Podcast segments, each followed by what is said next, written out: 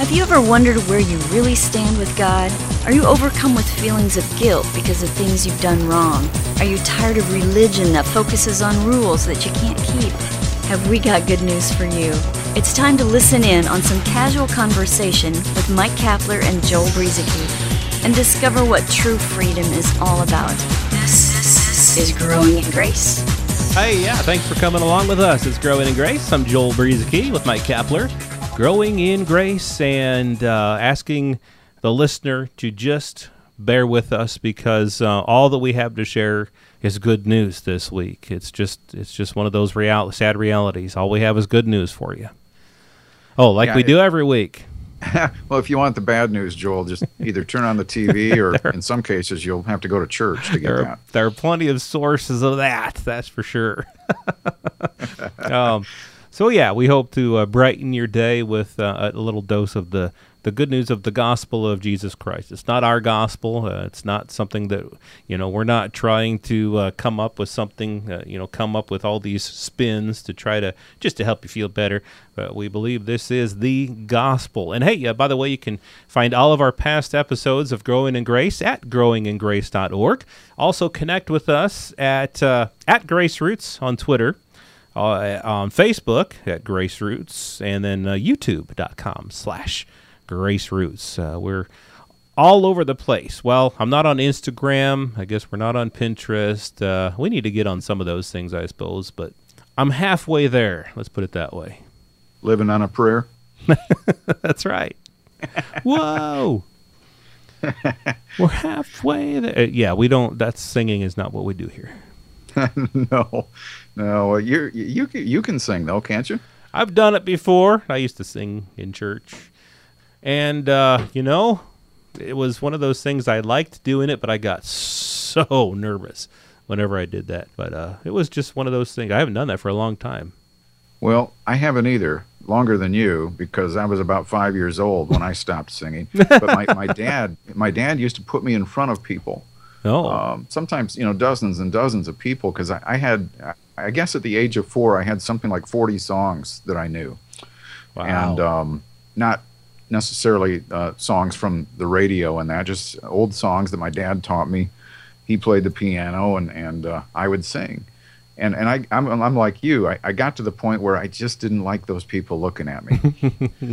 And I stopped and they could never figure out why I stopped and I'm not sure either because I mean my dad was even trying to talk about getting me like on the Ed Sullivan show or something Oh, wow. or Johnny Carson You or something Elvis. like that and I, I think that scared the uh, the daylights out of me so I I backed off and somewhere along the way probably after my voice changed I I can't carry a tune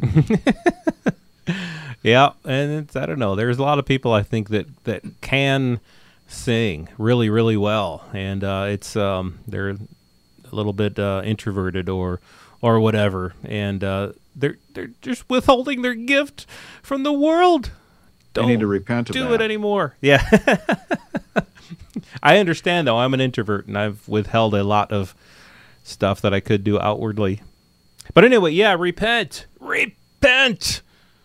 We got some more repentance talk today to do, to do today. Yeah. Yeah, the end is near. We've only got about 10 minutes, is what I mean by that. Yeah.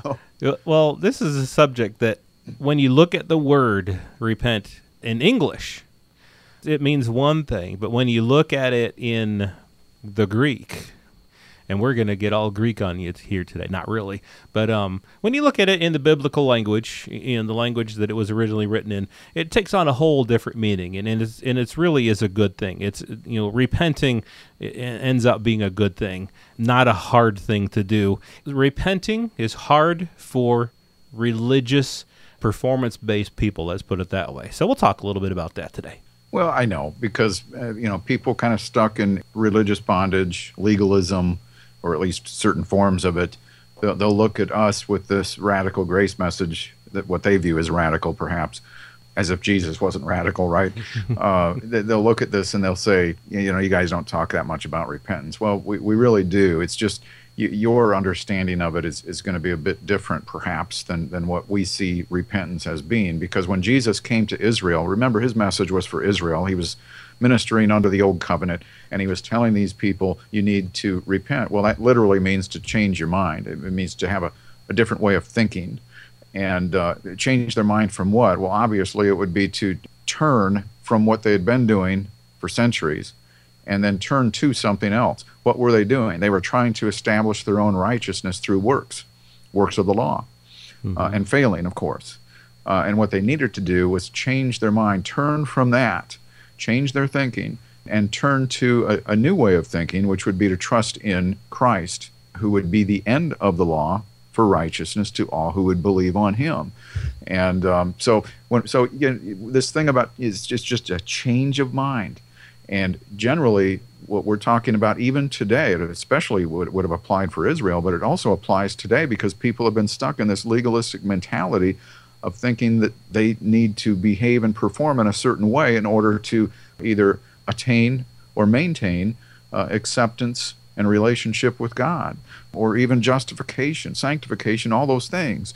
So we, we turn from that way of thinking, trying to establish ourselves, and turn to change our thinking and turn to trusting in Christ alone and what He did instead of what we do. That that's that's what repentance is. It's mm-hmm. it's, uh, it's you know it's breaking apart from dead works. I mean that that's a foundational ministry of the gospel. It's found in in the book of Hebrews. Uh, repentance from dead works. Yeah. And uh, just to get all Greek on you just for a little bit, you know, just shortly here. Here's um, I'm at studylight.org and uh, looking at the, gr- the Greek words for repentance and repent. Here's uh, one of them. Metanoeo. Okay. That's metanoe. Well, I, he said it better. Let, let, let, let him say it again. Metanoeo. Yeah, okay. And then there's metanoia. Okay, so those are the Greek words for repent and repentance. One, of course, is a verb, and one is a noun.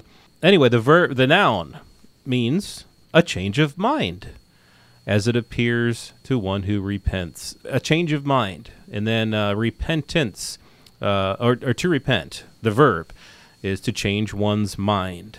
So, either way, we're looking at changing the mind. That's all that the word means in and of itself. Uh, and then it needs context in order to understand what you're supposed to change your mind about. And that's what you were talking about, Cap. When Jesus said, Repent and believe the good news, change your mind. He was asking them to change their mind. What had their mindset been? Well, Romans 10 talks about how they, Israel, were ignorant of God's righteousness, uh, seeking to establish it through the works of the law. That's what their mindset was. I can be righteous before God by keeping the law, by what I do. That's not good news because, as we find out in the book of Hebrews, those people who thought that they could be righteous by keeping the law, they failed. And, and, so that covenant failed. The old covenant failed because of the people. They could not keep their part.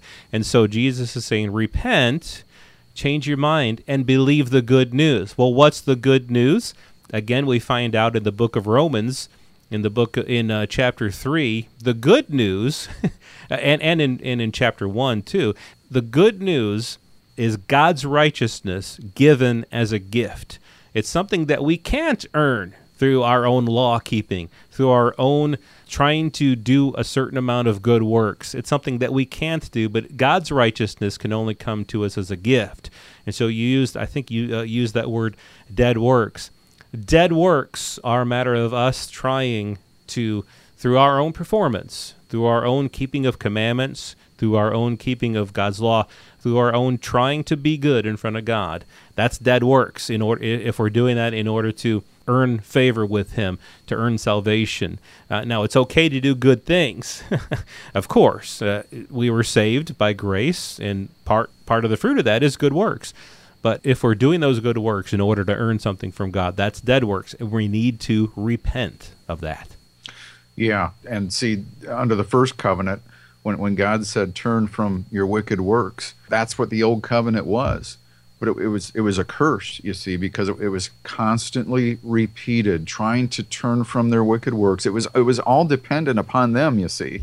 That was part of their job was to uphold their end of the covenant by doing everything that was in it, every command, every rule, every statute. It was it, they had to follow them all, and of course nobody could do it. So they kept arriving back at the same place again, at a place where they would have sorrow uh, and and regret and animal sacrifices and seeking the face of God all over again, asking for forgiveness all over again, and this this just kept repeating itself. It, it was a curse, mm-hmm. and there could be temporary healing of the land or whatever, but it was temporary. That's just the way it was under the first covenant. They had sorrow, they consoled themselves, the blood of bulls and goats, which couldn't take away sin. Remember the rich young ruler?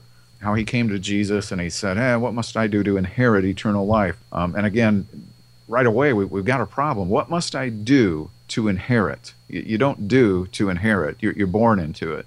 But Jesus answered him. Uh, he answered the, the uh, his, his answer was based on how the question was phrased. It was a, it was a law based question. What must I do? Jesus answered it that way. He said, Well, you know the commandments do this, do that, do the other thing. And, and the young ruler says, Well, hey, cool. I've done all that since my youth. Right. Uh, Jesus said, Oh, I mean, there's one other thing you lack. Sell everything you've got and give it to the poor. He walked away sorrowful. That's what happened under the old covenant. Uh, why? Because he had tried to earn eternal life through the works of the law. In order to reach that destination of eternal life that he desired, he would need to repent, have a change of mind, and turn from that endeavor of trying to establish himself with God through his works. You see, sorrows, apologies, confessions, that isn't what brings forgiveness. It's the blood of Jesus Christ. He bore our griefs, He carried away our sorrows. Yes.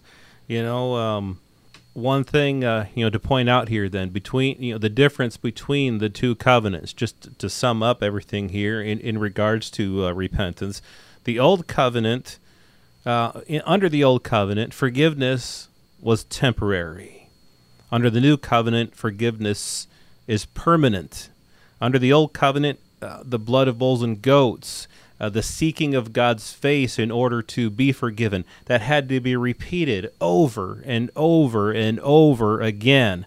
Under the new covenant, once for all, the blood of Jesus was shed, and that provided everything that we need permanently.